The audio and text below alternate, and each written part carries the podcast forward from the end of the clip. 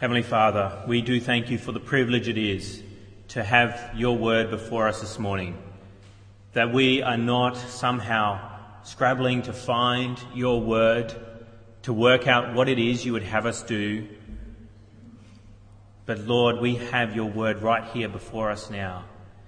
And we can read it and understand what you have said about yourself and what you have said about us. Lord, we pray that you may give us wisdom this morning as we hear from your word. May we take what is written there and apply it in our lives and so be able to serve you all the more better. And we pray this in Jesus' name. Amen.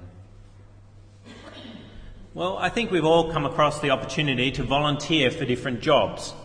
Different jobs present themselves to us at different times, and it can be a professional job where we're paid and someone's asking us to do something, or it can be even in the home. Around the home, there's lots of opportunity to volunteer for certain jobs.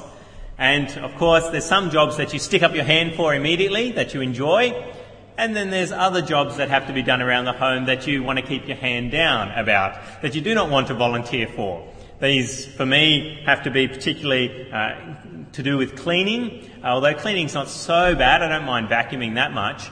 But uh, cleaning uh, children, particularly changing dirty nappies, is not something I readily stick my hand up for. I sometimes will volunteer if I'm aware of it, but um, I'm not the quickest to respond if Jill says uh, Joshua needs his nappy changing. Uh, but we've all recognised that when jobs come up, we either volunteer readily or sometimes we're a little bit more subdued in volunteering to do those jobs. And this morning we're going to be looking at Isaiah chapter 6 and particularly Isaiah and a job he gets, a job he volunteers for. We've been working through Isaiah chapter 6, which is found on page 680 for the last couple of weeks. And we've now come to verses 8 through to verse 10 is the section we'll be looking at this morning. Particularly Isaiah with this job that he's now receiving. And so my first main point this morning is that Isaiah volunteers for a job. How does he get this job? Well, he volunteers for it. And we see that in verse 8, uh, where he hears God speaking about this job. But I thought we'd quickly backtrack as to what has happened to Isaiah. What has happened to Isaiah up to this point?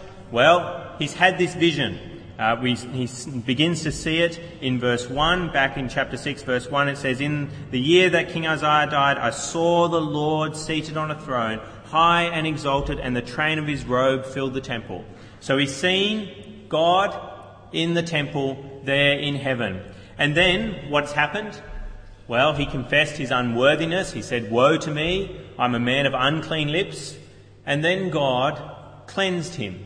He sent a seraph uh, one of the angels around the throne uh, with a live coal in his hand. Uh, so that's there in verse 6. Then one of the seraphs flew to me, that's Isaiah, with a live coal in his hand, which he had taken with tongs from the altar. With it he touched my mouth and said, See, this has touched your lips, your guilt is taken away, and your sin atoned for. So Isaiah has seen this vision, He's recognized his sinfulness, but now he has been cleansed. His sin has been atoned for. His guilt has been taken away. And then he hears God offering this job in verse 8. What do we read? Then I heard the voice of the Lord saying, Whom shall I send? And who will go for us? God has this job. He wants to send someone. Sending someone means he wants a, a messenger. He wants an apostle. Apostle is a sent person. He wants to send someone. And he's saying, Who will go for us? Who will go on our behalf as an ambassador? And so Isaiah hears this, and what does he say? Woe to me, I'm a man of unclean lips. No, I can't go. He says, end of verse 8, and I said, Here am I, send me. He volunteers for this job, this job of being sent by God, this job of being an ambassador for God. He sticks his hands up, his hand up, and I think it's a very enthusiastic waving of his hand. He's saying, Here am I, behold, is another translation. The word that's used again and again in the Old Testament for look at something. Behold. He's saying, Behold, here's me. Here am I. Send me. I want that job. I want to go as God's messenger. But what does this job entail though? God wants to send him. What is he supposed to do? Well, that brings me to my second main point. If you want to follow along my main points this morning, they're on the back of the church bulletin. And my second main point this morning is Isaiah's job description. What is it he's supposed to do? And that's what we read about in verse 9. What's he meant to do? He's meant to go and tell this people. God says, He said in verse 9, Go and tell this people, be ever hearing, but never understanding be ever seeing, but never perceiving. Isaiah is meant to go with a message for the Israelites, this people. And not called God's people, it's this people here.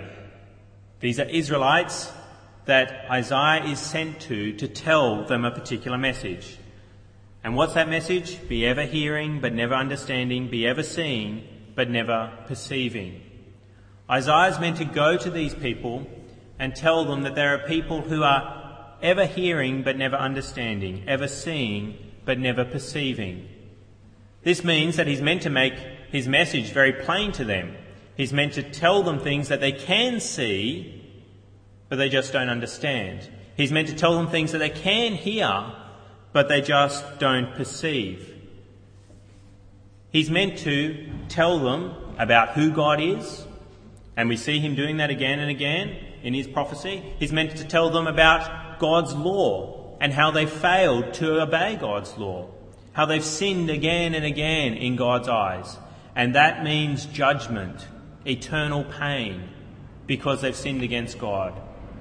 But he also is meant to tell them how they can be saved through repentance and asking God's forgiveness, and particularly through a Messiah. Isaiah speaks very clear about a suffering servant who would come and so Isaiah is meant to make that plain to them because he's meant to tell them that there are people who see God's message and hear God's message. But he's also going to tell them that they're people who never actually understand. They're people who never actually perceive. And so that brings me to my third main point this morning. Isaiah's job produces results. This is what he's meant to tell the people but then, what is the result of his message, of his proclamation to these people? Well, that brings us to verse 10. What happens? God says in verse 10, Make the heart of this people calloused, make their ears dull, and close their eyes, otherwise they might see with their eyes, hear with their ears, understand with their hearts, and turn and be healed. What happens as Isaiah tells these people God's message? Something that we wouldn't expect to see happen. Rather than their hearts being softened, rather than their eyes being opened, rather than their ears being opened, instead their eyes become closed, their ears get stopped up, and their hearts become hardened. Calloused is the word there, but the other word for it is fat in the original. It speaks about their hearts being fattened. We all know about fat hearts these days. It's always uh, being told us from the media that we're meant to have healthy hearts, exercise, eat properly, so we don't have fat hearts. But God makes fat hearts. And his people, his messengers make fat hearts. It's actually an imperative there in verse 10. He says, make. He's commanding Isaiah, make their hearts fat. Make their ears dull close their eyes. The word for closing there is for um, uh, smearing something like whitewashing a wall, for repairing a wall. You smear their eyes so they cannot see. That is the effect of God's word as it is proclaimed to these people. Isaiah is in effect closing people's eyes. He's deadening their ears. He's fattening up their hearts. He's callousing their hearts so they, what doesn't happen? The last line of verse 10 and turn and be healed. So these people will not turn. Turn is repentance, returning from sin. These people will not turn as they hear God's word, and they will not be healed as they hear God's word. Now, this is kind of concerning. It is saying here that God is hardening people's hearts. He's blinding their eyes. He's deafening their ears so they can't actually be repentant. So they can't actually be healed. And this sounds kind of scary. It doesn't sound right. God is a God of mercy and love. He softens people's hearts. He doesn't harden people's hearts. But this is what the text is saying here. And it's true that God does harden people's hearts. Other parts of Scripture confirm this, and the classic example is Pharaoh, king of Egypt. When Moses goes to Pharaoh to say, Let my people go, what happens? Pharaoh says no. Why? Because God hardens Pharaoh's heart so that he does not listen to God's word. God's word comes, is said to him, and what happens? The heart gets hard. God does harden people's hearts as they hear his word, as they hear his law. And this is concerning for us to hear because we think then when we are hard hearted against God, then it must be God's fault. When I sin, it's because God is making me sin. He's hardened my heart, which doesn't sound right at all. And that's because it's not right. God is never responsible for our sin. What did it say back in verse 3? That the angels were saying to one another, Holy, holy, holy is the Lord Almighty. He does not cause sin. He is not the author of sin. But he hardens hearts, particularly of those people who have rejected him again and again and again. Going back to that example of Pharaoh, in the text in Exodus, it also says that Pharaoh hardened his own heart. He resisted God's word that was coming to him. Pharaoh is responsible for his sin. And we've seen, as we've looked at these early chapters of, of Isaiah, that the people of Israel are terrible people. They've rejected God again and again and again. And now God says, you want to sin, you want to disobey my law. Well, I'm not going to shut up. I'm going to keep sending messengers. But these messengers, as they speak to you, will make you harder and harder. That your hearts will become more resistant to obeying my law. And we see this even in our own society with laws that are given not by God, but by our own society toward us. The first time you disobey a law from the government, it might feel a bit bad about it. Kind of like when you speed for the first time, or the first couple of times you break the limit on the roads, and you think, oh, that's not too good. But if you keep on doing it, and you keep seeing the signs there, they keep warning you on the side of the road, but you become harder and harder every time you see a sign. And eventually you may not even notice the limits on the side of the road. You become so resistant to hearing that proclamation that you're supposed to do 50 that you don't even notice it anymore. You don't know what the speed is, you just do whatever speed you want to do. And it's the same when you hear from God. He speaks his law to these Israelites, and he's spoken it in the past again and again. They have the scriptures. But now God is saying, You're going to hear from me, and I'm actually going to start hardening your hearts even more, because that's what you want. You want to resist me. So, how is this helpful for us? Well, that brings me to my fourth main point this morning. You should volunteer for a job. God is hiring today. God is still saying, Whom shall I send and who will go for us? And you should volunteer. If you're a Christian, you should be sticking up your hand and saying, I want to go for you, send me. Here am I. Send me, O God. Because there's lots of good reasons for you to volunteer. You're surrounded by people that you can go to with God's message, can't you? God has placed you in particular relationships with particular people who are not part of his kingdom. And who is the best person to send to those people? Your pastor? No, it's you. I might be able to witness to them if I come over and they're there or you bring them along to church. But maybe you're the only Christian in that person's life. Who is God going to send to that person? Well, He sent you. And you should be willing to speak to that person. You should be sticking up your hand and volunteering for the job. Now, you might be tempted to say, Ah, oh, I'm not worthy to speak. on God's behalf. Well, remember what God has done, what we spoke about last week that He did to Isaiah and He has done to you if you're a Christian. You may say, Yes, I am a person of unclean lips. But God has cleansed your lips by the sacrifice of Jesus Christ, which I spoke about last week. If you have believed in the Lord Jesus Christ, then your lips have been made clean, they've been washed, and you can speak on God's behalf, even though you are a sinner. But you're a saved sinner, and God can speak through you.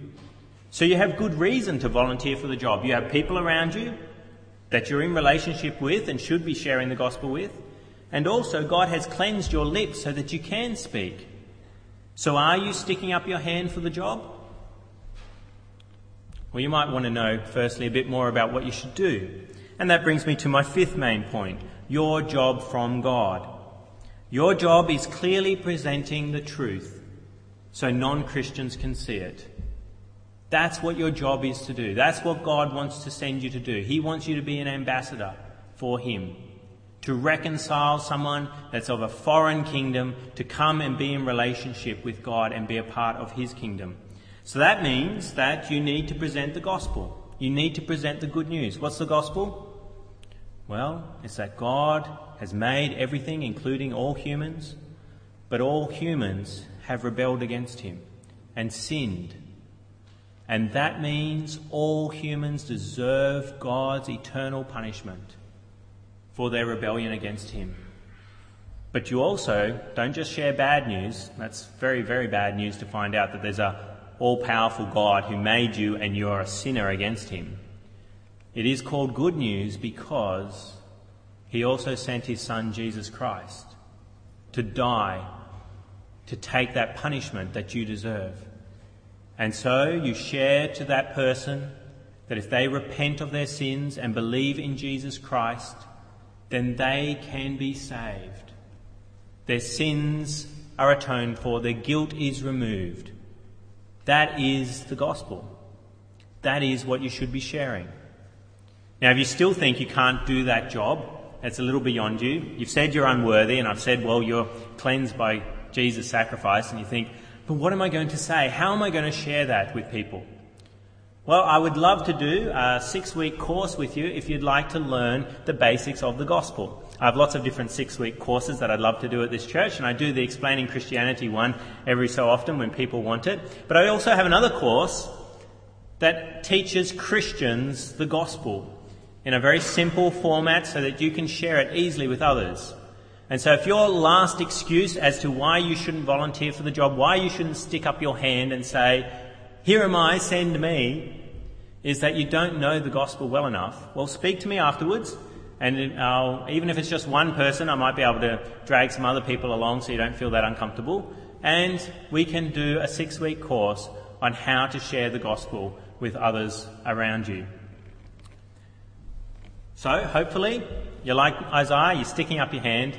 Hopefully, you understand what your job is my final main point, my sixth main point then, is about the results of your job. Your job produces results. Always.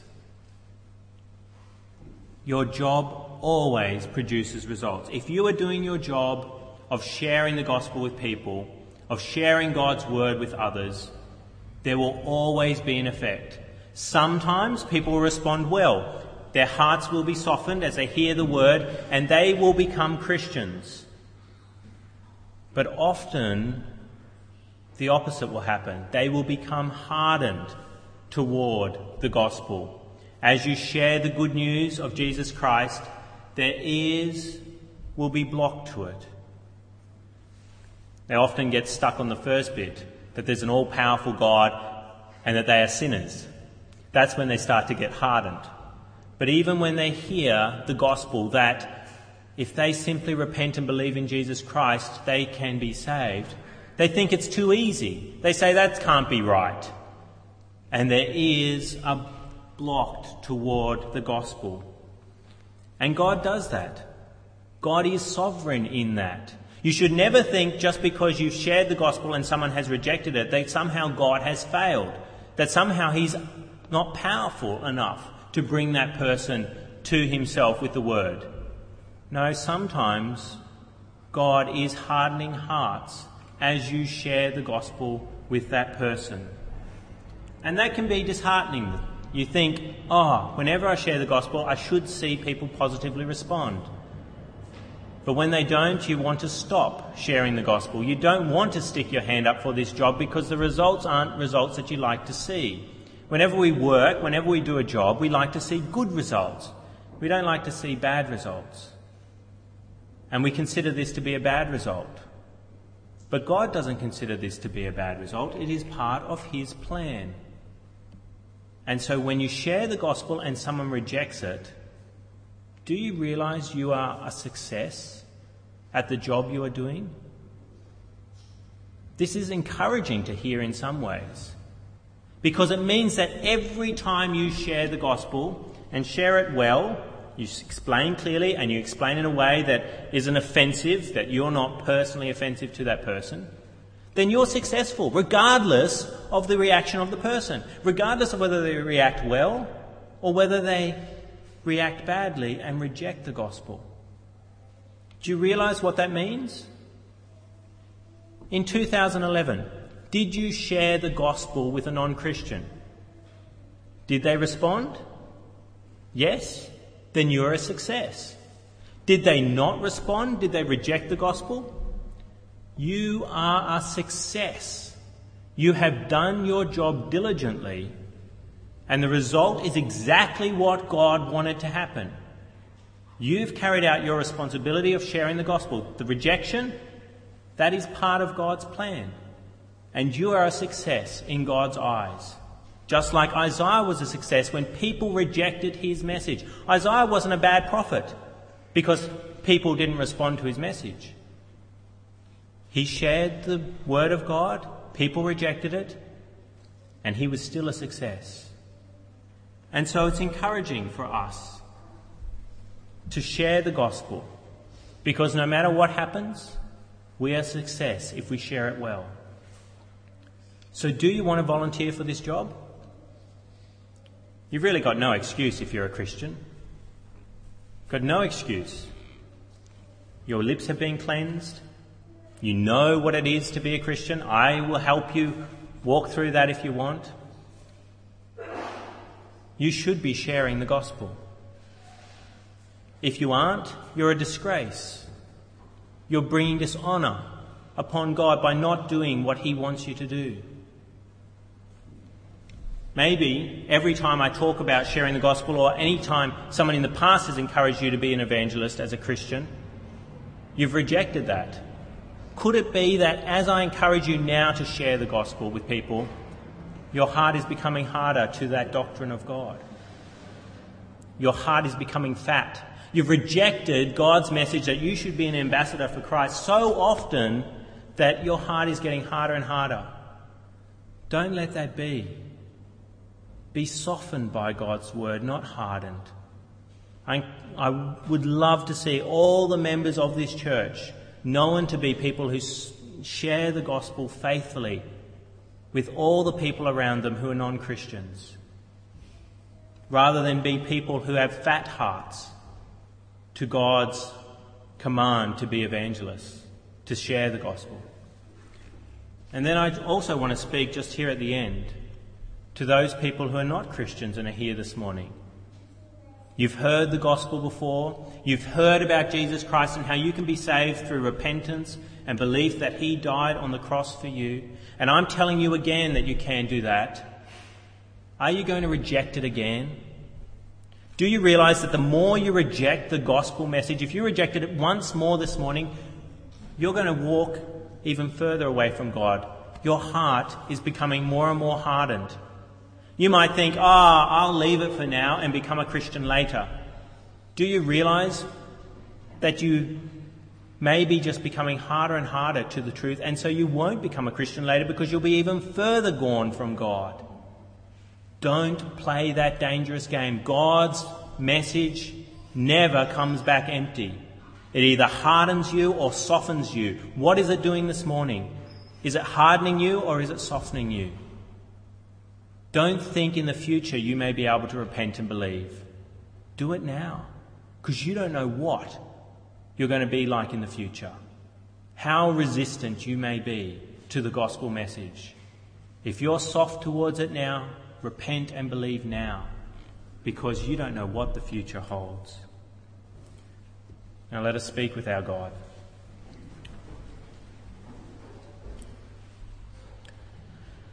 Heavenly Father, we thank you for this message from Isaiah, and we thank you for the way that you use humans to share your gospel, the way you used Isaiah. And we thank you that Isaiah was faithful to sharing your message despite the results that he saw of people being hard, of people's eyes being shut and their ears being closed. Lord, we pray that we may be like Isaiah. May we volunteer enthusiastically for the job of sharing the gospel with those people around us. And may we not be put off by the results if they are results of hardening. So often when we share the gospel, we do not see people soften, softened, we see people hardened. Lord, we pray that we may recognize that this is part of your plan as well, and that as long as we share the gospel, we are a success in your eyes.